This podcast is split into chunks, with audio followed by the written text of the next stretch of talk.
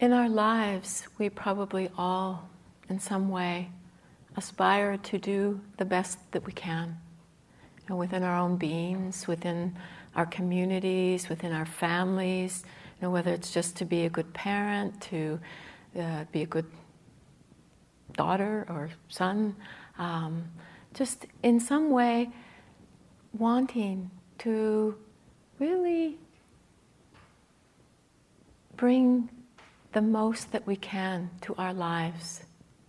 And yet, even with this aspiration, we find that often we can inflame situations, we can be highly reactive, um, and cause a lot of hurt and pain.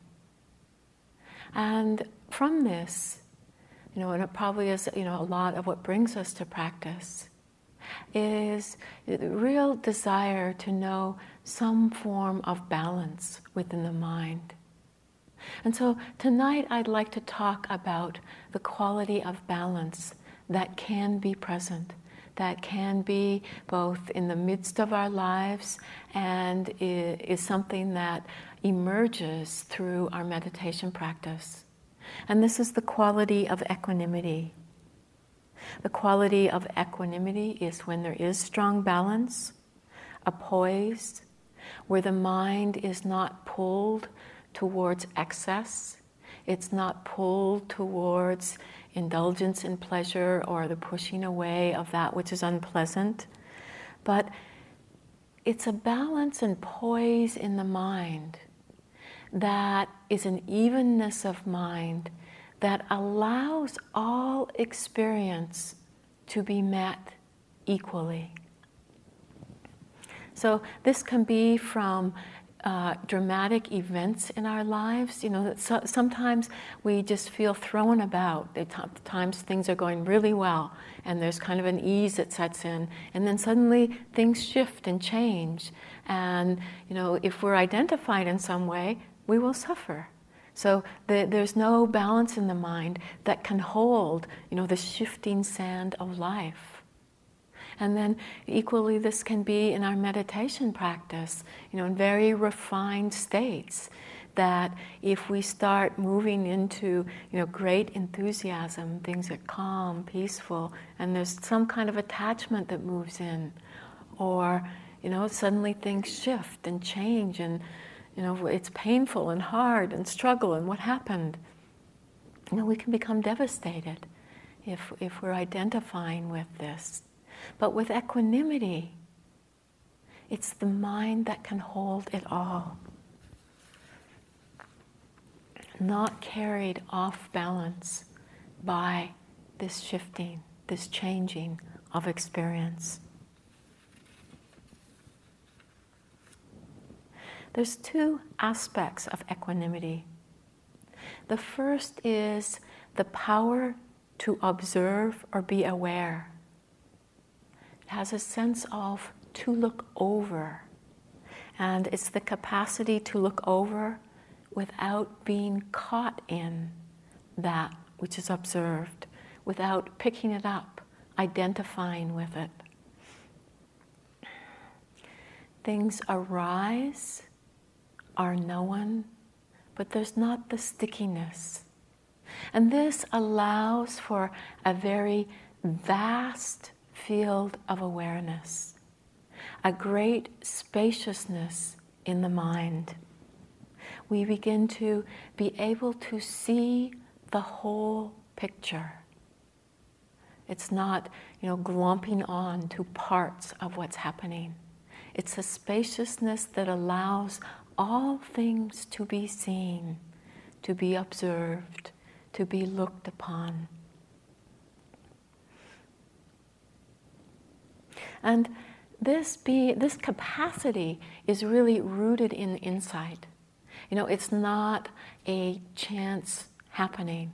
And it's not because experience is neutral. It's because the mind, through wisdom, is not picking up and identifying with experiences. You know, where at some point, you know, we get so tired of chasing after the pleasure or pushing away that which is unpleasant. And, you know, it just, the mind sees the futility of that. And it also learns that you know, it's just a momentary arising, you know, and it does, it's not taking everything to relate back to be self, to be one's worth, you know. It's so easy when things are going well to think I'm a great person, I'm a good person. You know, it's not doing that. And, you know, it comes when the mind just sees there's no point to do that. It isn't helpful. It's not what's leading to the end of suffering.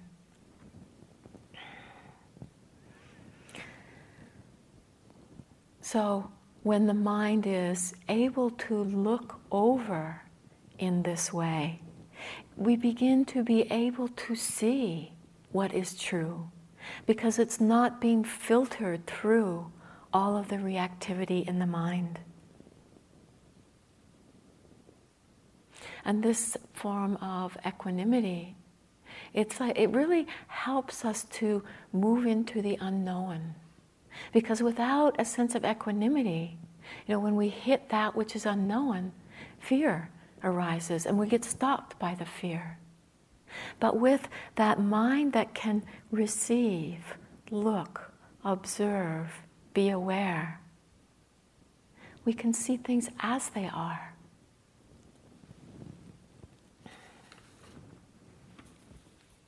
The other aspect of equanimity is that of inner balance. And one description is to stand in the middle of all things. You know, to stand in the middle of all things. You know, very a, a, a description that's often used with equanimity is that of the mountain. And you know, as we know, mountains they sit. They are. They receive all experiences. You know, actually, they receive much like the weather we had today the rain, the, the, sleet, the wind. You know, it can be lightning, thunder. Um, it just sits unwaveringly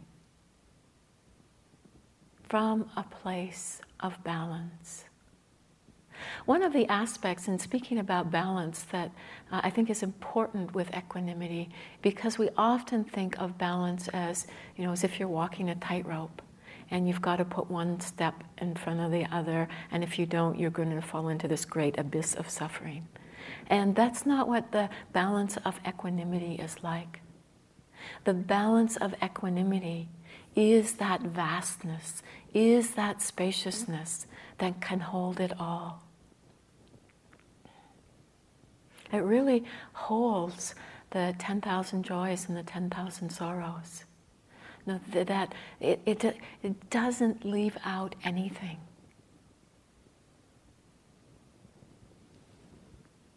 And so, from that, the sense of balance that comes when it's through equanimity, when it's through this wisdom factor, is that the mind is more malleable.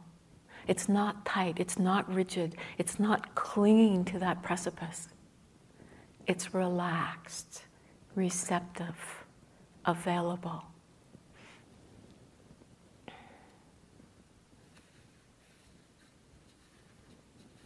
A te- teaching from Rainer Rilke. Uh, let everything happen to you, beauty and terror. Just keep going. No feeling is final.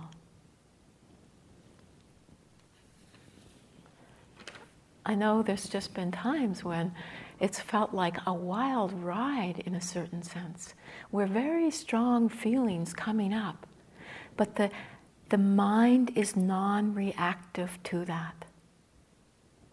It's all happening within this vast field of awareness. It's, it's yeah, it's quite amazing.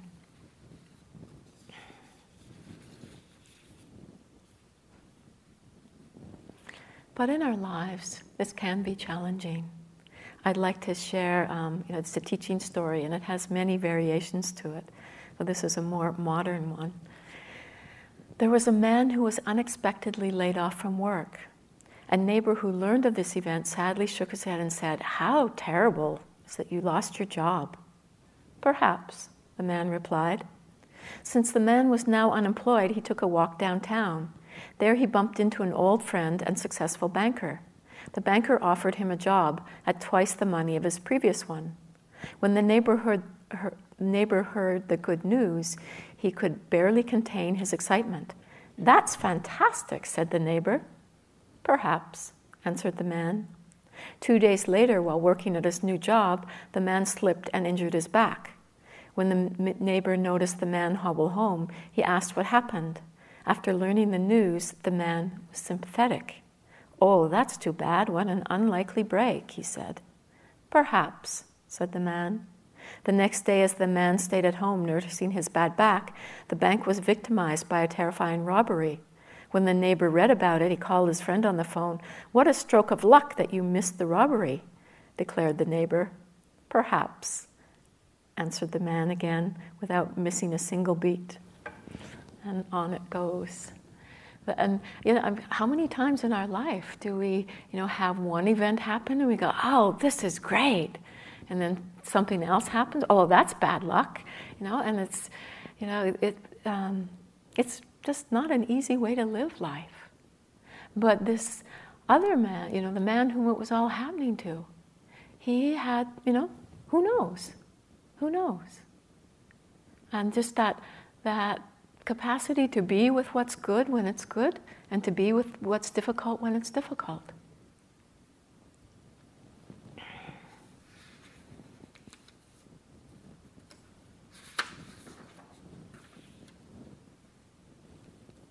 Sometimes in the good events, we just get completely carried away, excited, disconnected.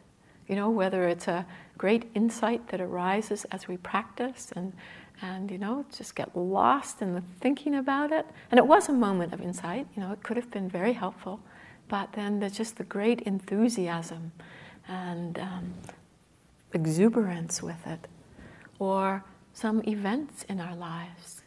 You know I w- once had it where well, I can't remember exactly now what happened, but it was a series of thing where, things where you go, oh, that's really good. Oh, that's good. That's great. And, you know, just feeling quite buoyant in it.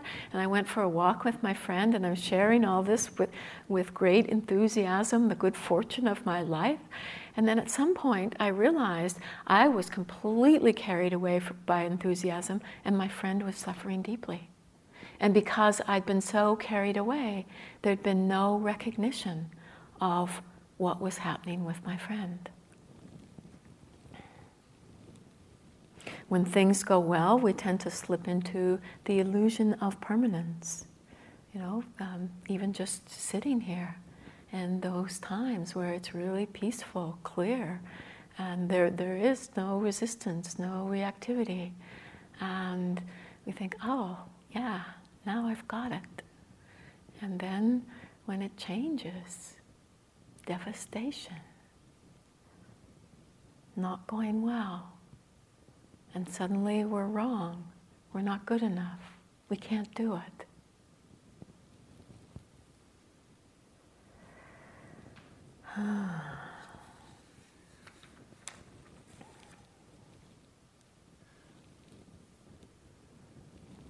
just seeing in the course of a day how we treat the unpredictable. Know how, um, whether there is just an accepting of this change, of the way things are, or whether we feel thrown about. You know, just coming into the hall, that the day before had been so quiet, peaceful, calm coming into the hall and the person beside you is struggling with sleepiness and snoring periodically and you know breathing loudly. And you know it, it feels like a challenge just to be in the same room. Or we get sick. And we've been waiting for this retreat. And suddenly you know it can hardly hold the body up it's in pain. Now, are we like the mountain that simply receives it? when the storms of anger come through.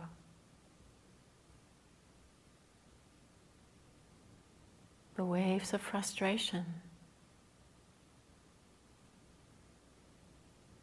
Opening to the 10,000 joys and the 10,000 sorrows.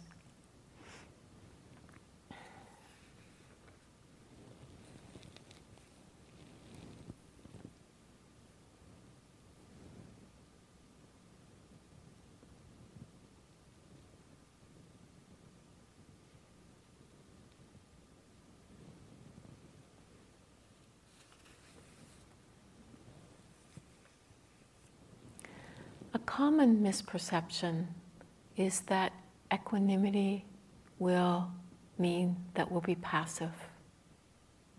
And this is only a misconception.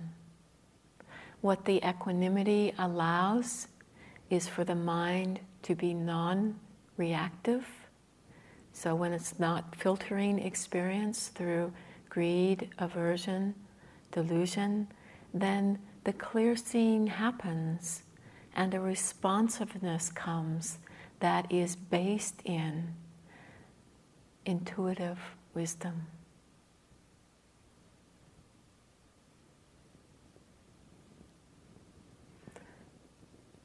We also often uh, relate equanimity to indifference, and they're very, very different.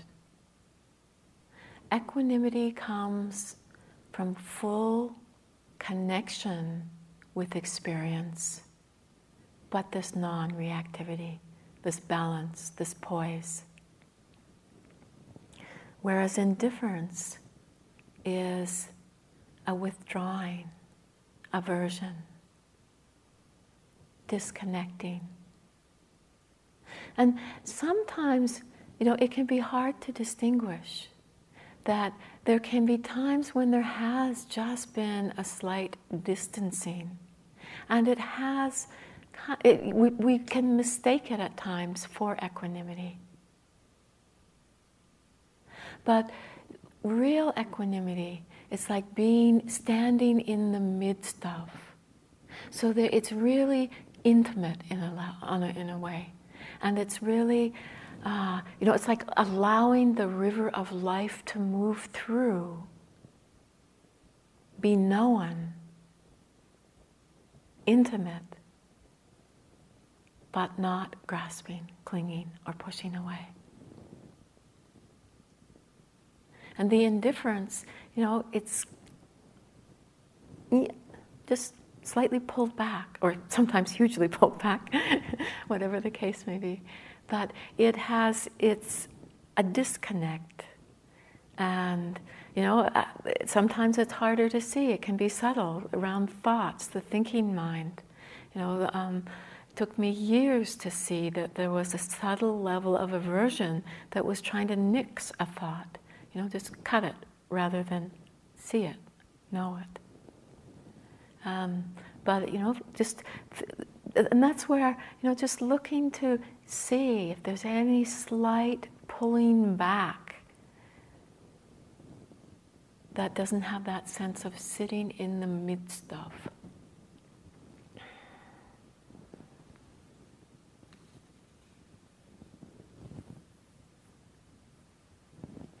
I've also seen the distancing happening through the rational mind. Uh, so maybe there's pleasant experience, and the thought, oh, you know, be careful, you're going to get attached here. And so there's a distancing that happens rather than the knowing of the pleasant. You know, with equanimity, it's you know, opening to the pleasant, opening to the unpleasant.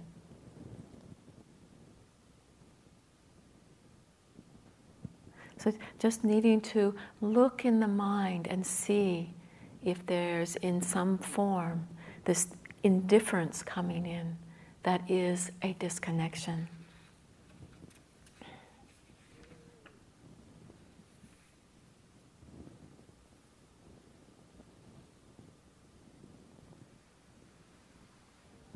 We find also with the indifference that there can be um, some form of lingering fear in there that feels like it's just too much to be fully in the midst of what passes through.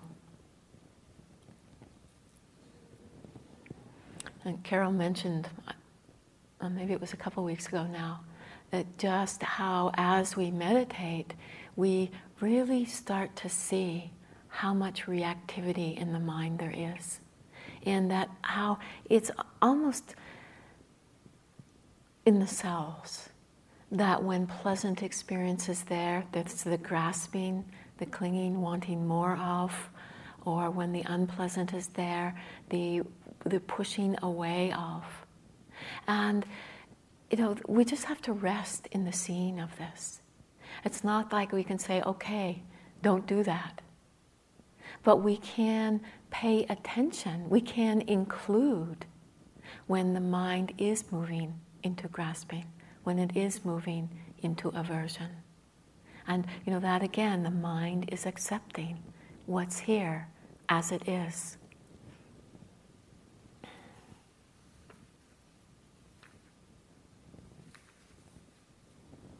as we pay attention, this is how we, the mind gets the information. You know, we, we just see grasping over and over and over.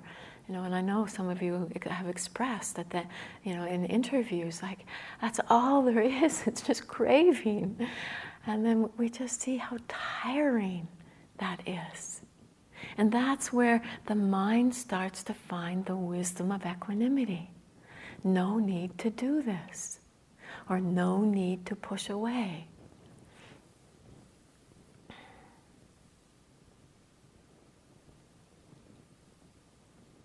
When we pay attention to this push and pull in life, it, it really gets interesting. You know, just in making small decisions in our life, how much that can play out.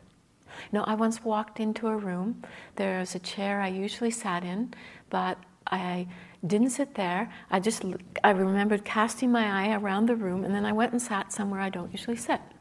And then when I was found myself sitting there, I went, "Hmm, this is interesting. You know, how did I get here?" And so I looked around the room, and I saw that each other chair just had something on it. And so, you know, in a moment of laziness or, you know, some form of unpleasant experience, not wanting to meet it, and so just going the path of least resistance. And, you know, this, this isn't a way to make decisions in one life that are based in wisdom. You know, it's just like going the easy way or, you know, uh, going the pleasurable way. And, you know, we just know that doesn't lead to a great depth of understanding in our lives.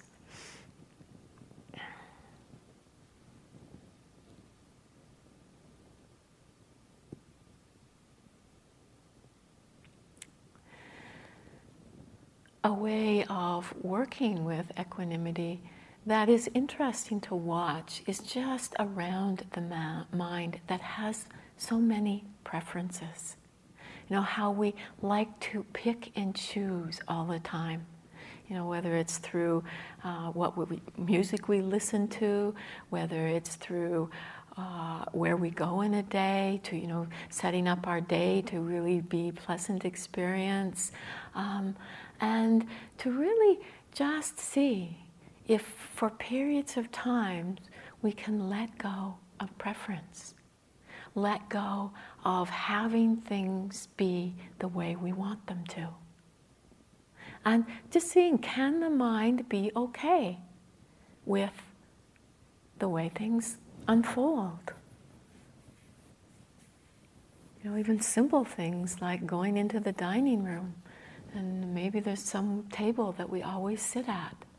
And then, you know, there's somebody that's sitting in our place.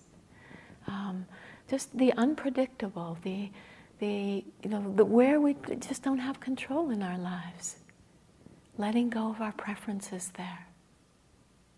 And exploring what comes up in the face of that.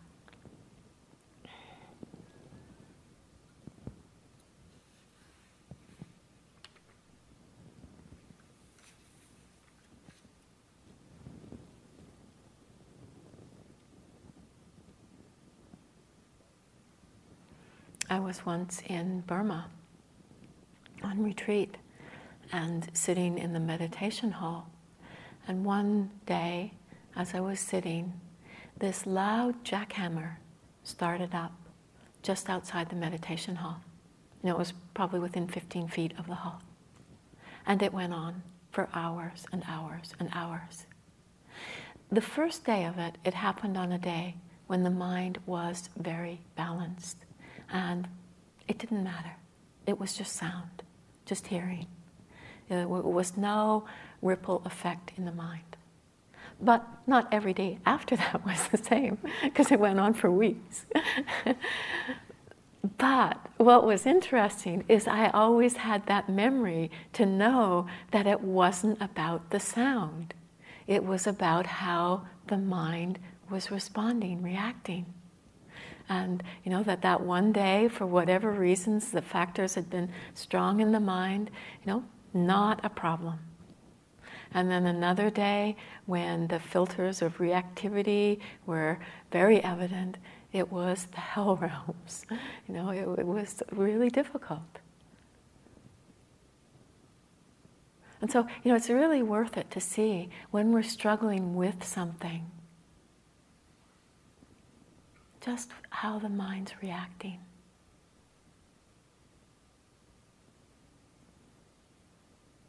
What's happening there?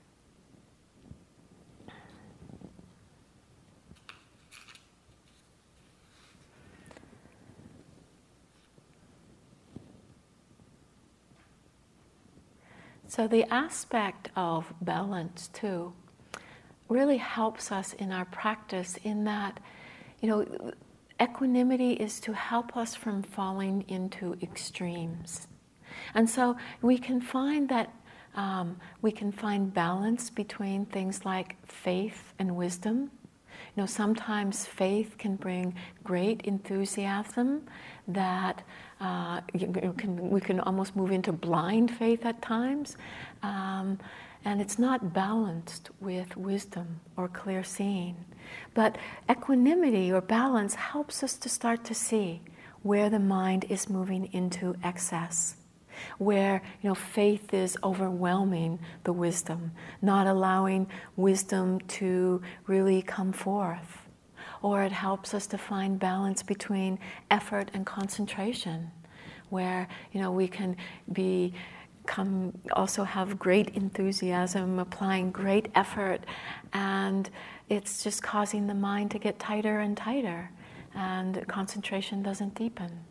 Um, or you know, concentration's getting really strong, and it's not balanced with effort, and it just moves into um, uh, you know, a dull mind.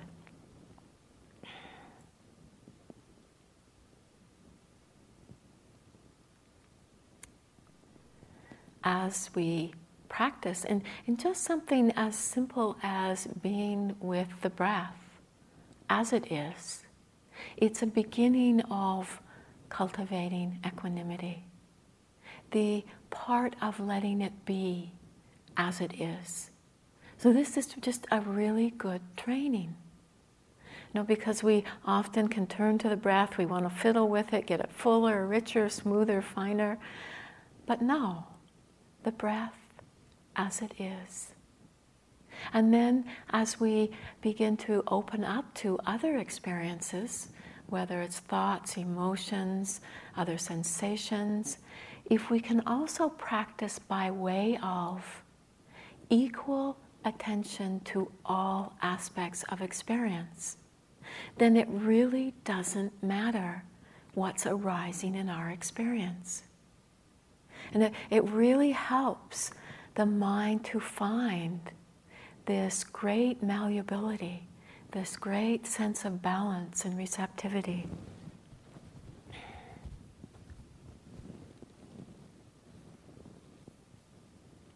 during the course of our day to really look at this equalness of mind in that we do. This was huge for me.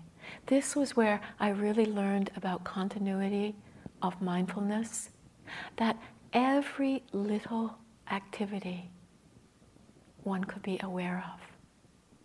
You know, making brushing your teeth as important as sitting on the cushion, having a shower, going to the toilet, everything.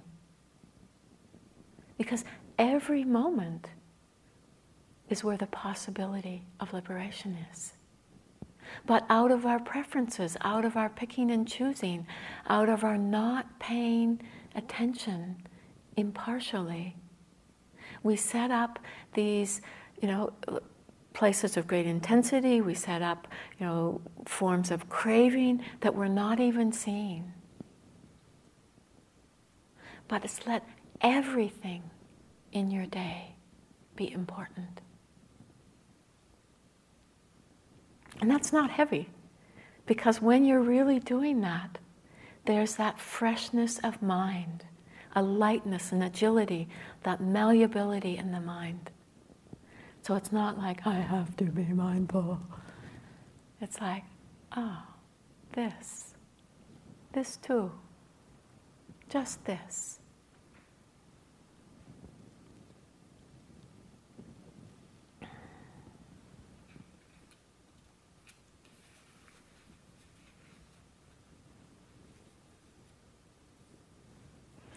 We, through the course of the day, look at balance where, you know, um, sometimes the mind is getting really, really tight. And it's like, so if the mind's getting tight, how do we find the balance? How do we let the mind become more neutral, cool? And that will vary according to how it's getting tight, how it's getting overheated. You know, I would often find at the end of a day that of practice on retreat that the mind, you know, the awareness itself was just crackling in a sense, but it was overcharged, you know, and there it was like, um, it, and then it was like needing to turn the attention to something that was cooler. So sometimes, you know, if I was laying in bed, that would be noticing the darkness, or noticing, you know, just a soft sensation. Or sometimes it might be turning the mind to the quality of metta, whether it's a felt sense, but something that helps the mind to keep from going into excess.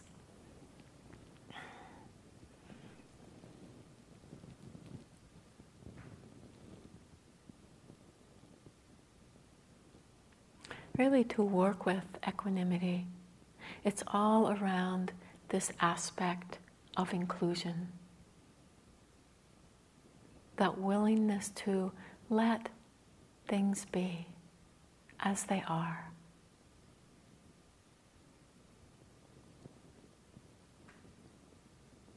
In the world, we find many opportunities to um, work with the strengthening of equanimity through the vicissitudes of worldly life, you know, praise and blame, the uh, you know the, the number of different ways that people will either heap on the praise or heap on the blame, and just really watching what the mind does.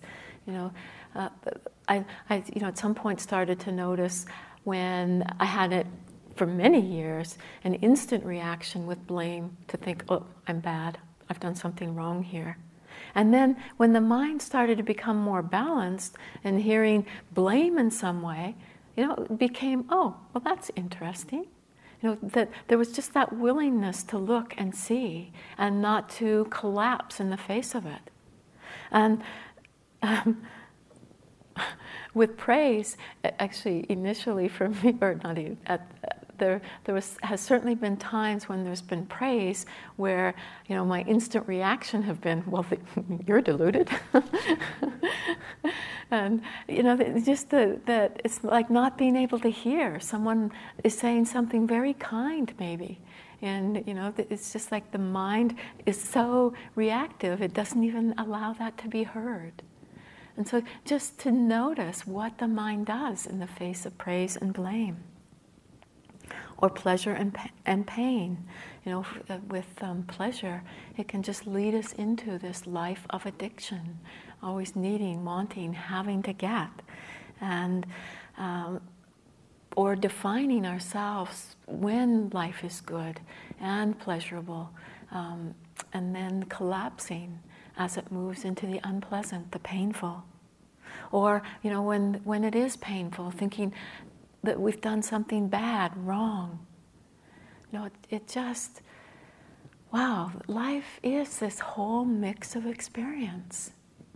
And that just tendency to react to it is just exacerbating the suffering to no end.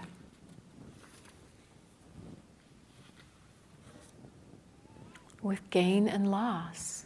You know, we have times of great abundance in our lives in different ways, and then times where it's just like, boom, things are gone. You know, a great, huge loss can happen in a split second in whatever form, you know, whether it's from material possessions that are dear to us, from having friends and family around us that we love, and then the tides turn, change happens, and maybe somebody dies, is gone. Actually, um, Mingyur Rinpoche, my Tibetan teacher, he tells a story of a student of his who was, was on Wall Street and while things were flourishing, was very well off, had a very comfortable life. And then, you know, things crashed. And that person went from, you know, some luxurious apartment to sleeping on somebody's couch. But this person had equanimity. They never complained. They never thought, whoa, you know, this, this sucks. And this is awful. they just, um, got on with life. They kept their head about them. They were very balanced. And, you know, they rebounded. They weren't thrown about by it. It's so easy to move into, you know, being a victim, to, um, you know, just the impossibility of it.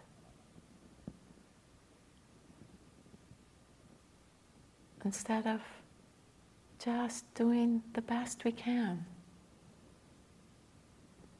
keeping our heads about us, not being destroyed by it.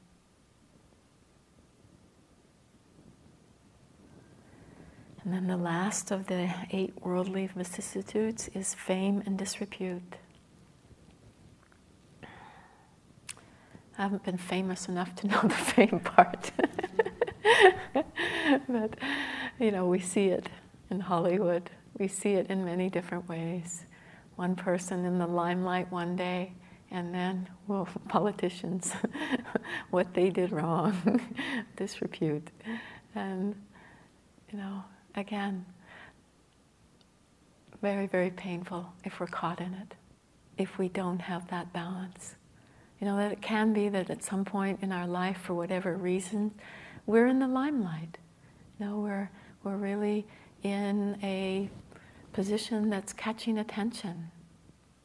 But, you know, if we become attached to that, if that defines our doing well, we're in trouble. Because it can shift in a second again, can change so quickly. The Buddha, to me, is such a strong example of someone who could live with um, all kinds of praise and blame and uh, being accused of different things and you know uh, I always think you know he must have been so powerful and awesome that nobody would question him but that wasn't the case that you know he he did have people who were jealous of him and tried to harm him, people who accused him of things like murder, of getting a woman pregnant. And you know, these people he never regarded as his enemies. It didn't throw him, it didn't offset him. His mind stayed balanced.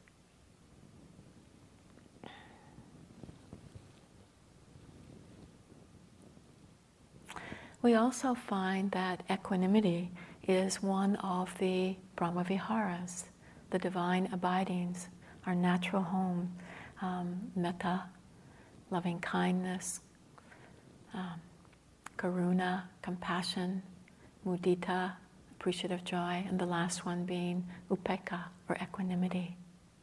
And equanimity as a Brahma Vihara is what really helps love to be freely offered without attachment. It helps to be able to love without picking and choosing, so that we aren't just showering those that are dear to us with love, but we're letting our hearts open and be inclusive to all beings without distinction, without exclusion. It really is the quality that brings the boundlessness to the mind, that inclusion.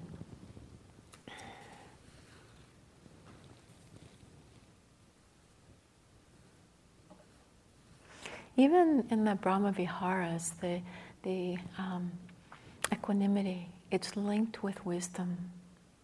And, you know, it, um, a very strong experience for me was when I was on retreat doing the Brahma Vihara practices intensively, having done six weeks of metta, loving kindness practice, and then moving into touching upon the other Brahma Viharas. And, you know, I spent, you know, that first six weeks just very joyfully wishing well for all beings. And then it happened that when I hit equanimity, it was kind of like sobering up. it was because the realization really took hold that, yes, I could wish well for all beings, but their happiness or unhappiness depends upon their actions and not upon my wishes for them. And that was just like, oh, you know, and there's a real maturity of heart that's there that doesn't stop wishing well, but doesn't have attachment, isn't invested in it. That we do that because that's what we can do.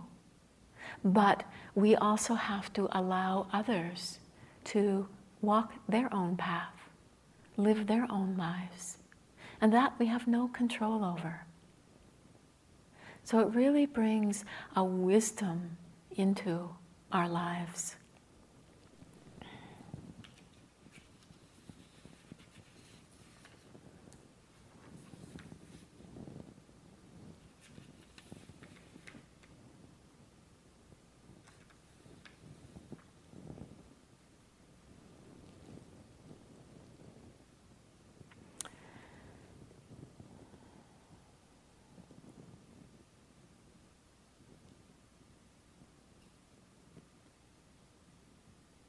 So, equanimity.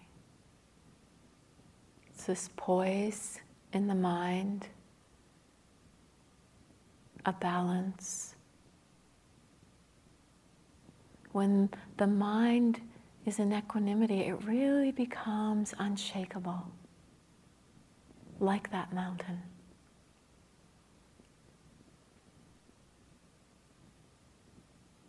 Really being allowing us to open and receive life as it is allows us to be intimate, connected, but not thrown about by. It helps us to open to our deepest pain and our greatest sorrow. It's a coolness that is searing, that is a coolness to the searing heat of attachment or the friction of aversion.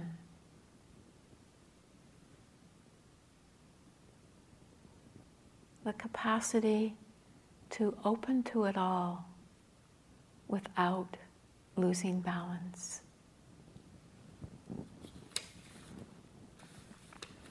I'd like to share a teaching from Ajahn Sumedho. The mind is like space. There is room in it for everything for nothing. We always have a perspective. Once we know that the space of the mind, its emptiness, armies can come into the mind and leave butterflies, rain clouds, or nothing. All things can come and go through without us being caught in reaction or resistance.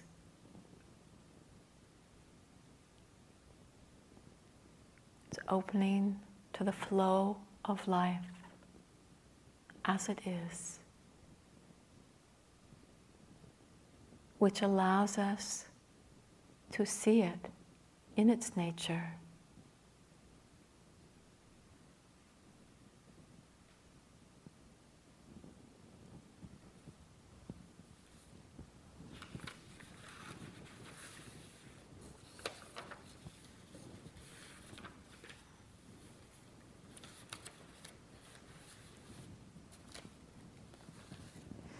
And I'd like to close with some words from the Buddha, whose mind stands steady like a mountain. Steady, it is unperturbed, unattached to things that arouse attachment, unangered by things that provoke, provoke anger. When one's mind is cultivated thus, how can suffering come to them? So let's just sit for a moment.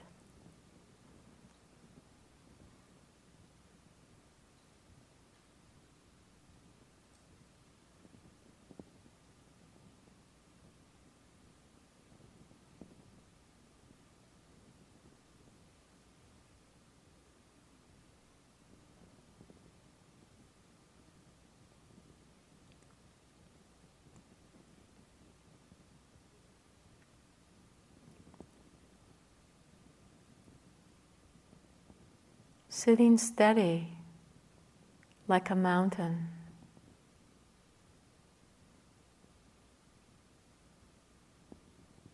Sensations in the body.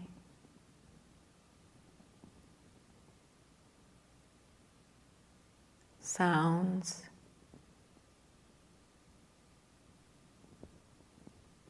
Might be emotions, mind states thoughts.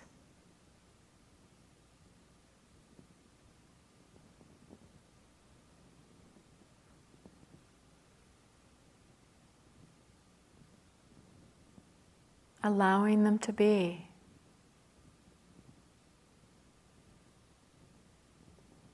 Without picking or choosing.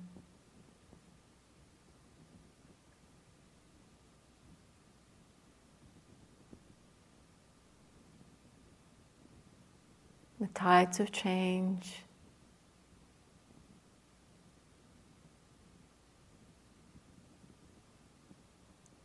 Not moving towards or away from.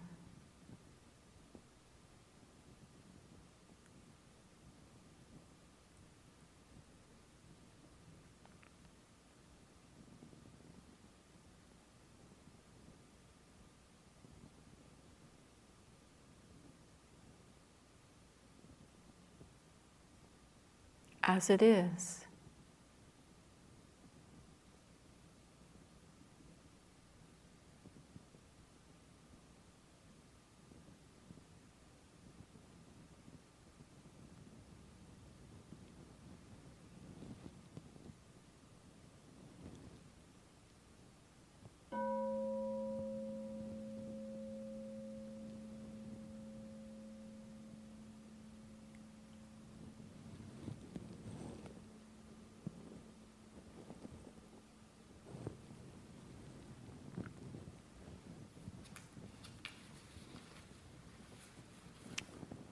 Closing with the reflections on the sharing of blessings.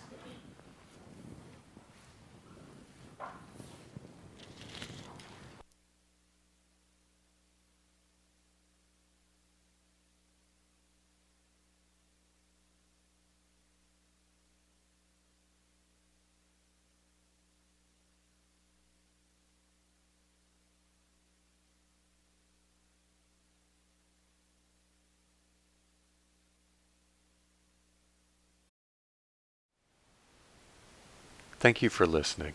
To learn how you can support the teachers and Dharma Seed, please visit dharma dharmaseed.org slash donate.